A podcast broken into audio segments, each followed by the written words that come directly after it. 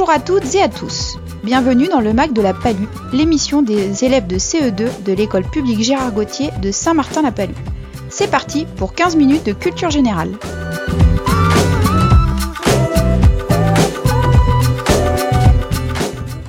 Pour commencer ce magazine, faisons un tour du côté de la presse jeunesse.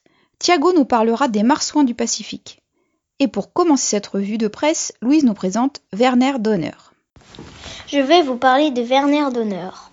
À l'âge de 8 ans, il a survécu à un terrible accident de dirigeable. Le 6 mai 1937, Linderberg, c'était le nom de l'aéronef, a pris feu et s'est écrasé. Werner Donner était le dernier survivant de cette catastrophe. Il est mort en novembre 2019. Le petit quotidien nous explique que Werner Donner était avec ses parents, sa sœur et son frère. Ils revenaient tous ensemble de vacances en Allemagne. Le dirigeable a pris feu aux États-Unis juste avant de s'opposer. La mère de Werner avait réussi à faire sortir ses deux garçons par une fenêtre et à s'échapper elle aussi. Il avait été gravement brûlé dans l'accident et avait passé plusieurs mois à l'hôpital. Ces dernières années, les dirigeables ont été surtout utilisés pour montrer des publicités, transporter des touristes et étudier la pollution de l'air. Les dirigeables sont silencieux et écologiques. Ils sont capables de transporter de lourdes charges, mais ils sont fragiles en cas de mauvais temps. Ils sont aussi très encombrants. Depuis leur invention, de nombreux accidents ont ralenti leur utilisation. Je vais vous parler de marsouins. En octobre 2019, des bébés marsouins ont été observés dans le Pacifique. C'est une bonne nouvelle car le nombre de marsouins du Pacifique diminue rapidement en Amérique. Le petit quotidien nous apprend que ces animaux sont en danger à cause de la pêche. En 2017, il en reste moins de 20. Fin août 2019, six adultes ont été vus. Et puis, en octobre de la même année, trois petits et leur maman ont été aperçus. Cette espèce continue donc de se reproduire. Le marsouin du Pacifique est le plus petit cétacé marin du monde. La baleine et le dauphin sont aussi des cétacés. Les marsouins du Pacifique ont des cercles autour des yeux. Les adultes ont le dos gris foncé, les flancs gris et le ventre blanc. Les petits sont plus foncés que les adultes. Attention à ne pas confondre le marsouin et le dauphin. Ils se ressemblent, mais ils n'ont pas tout à fait la même tête. Vous êtes toujours à l'écoute du MAC de la Palue sur Delta FM, une émission proposée par les élèves de CE2 de l'école publique Gérard Gauthier de Saint-Martin-la-Palue. Et tout de suite, si vous êtes un tout petit peu joueur, Léo nous invite à trouver un objet qui n'est pas si facile que ça à utiliser. Saurez-vous découvrir qui est Talos? Soyez bien attentifs, à vous de jouer. Talos a deux jambes articulées comme la plupart des humains, mais il ne marche pas. Il ne court pas non plus. Pas plus qu'il ne marche à quatre pattes, ses jambes sont dépourvues de genoux. Quel drôle d'engin Ce n'est pas tout. Talos n'a pas de torse, mais une toute petite tête posée sur ses jambes. Quand tu prends sa tête entre tes doigts et la tournes, Talos laisse des traces, de jolies courbes, des arcs, des cercles. Quand tu le reposes, tu peux voir qu'il a laissé un tout petit trou au centre. Qui est Talos? Alors, avez-vous trouvé quel est cet objet? Mais oui, bien évidemment, Talos est un compas. Merci Léo. Comme vous le savez, depuis le 16 mars, nous avons vécu des choses particulières à cause de l'épidémie du Covid-19. Les élèves de la classe, parfois avec leurs parents, témoignent de cette période. Ils nous disent ce qu'ils ont pensé de l'école à la maison, comment ils ont vécu le confinement et enfin, ils nous expliquent comment ils envisagent les jours d'après.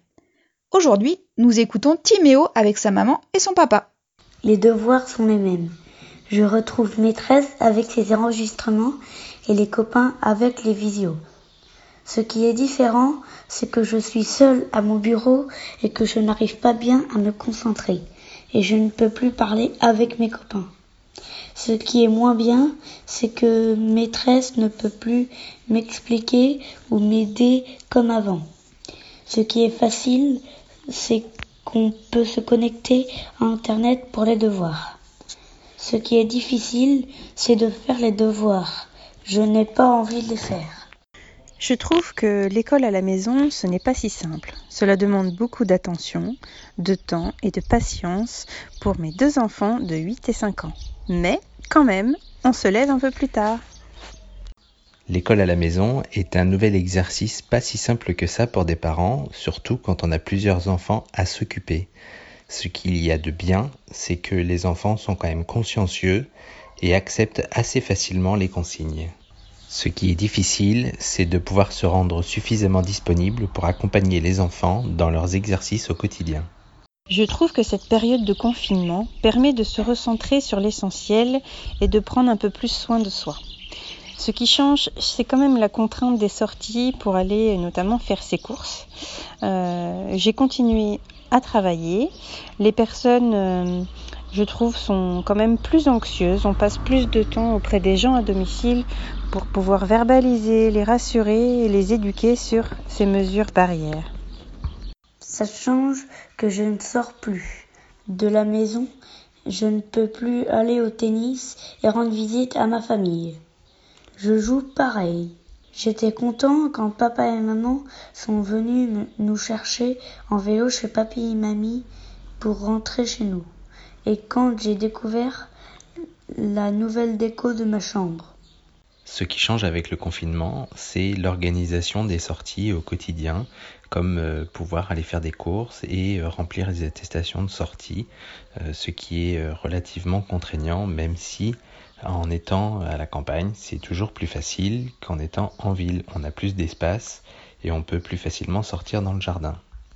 Je n'ai pas cessé mon activité professionnelle et du coup le confinement a été vécu différemment pour moi qui suis infirmier et qui ai continué de faire les soins à domicile pendant toute cette période de confinement. Néanmoins, il a fallu passer plus de temps auprès des gens et notamment des personnes âgées qui n'avaient plus aucune visite. J'aime regarder des films tous les quatre et jouer aux jeux de société en famille et les balades en vélo dans les chemins. J'aimerais sortir voir les copains, les amis, la famille et retourner à l'école.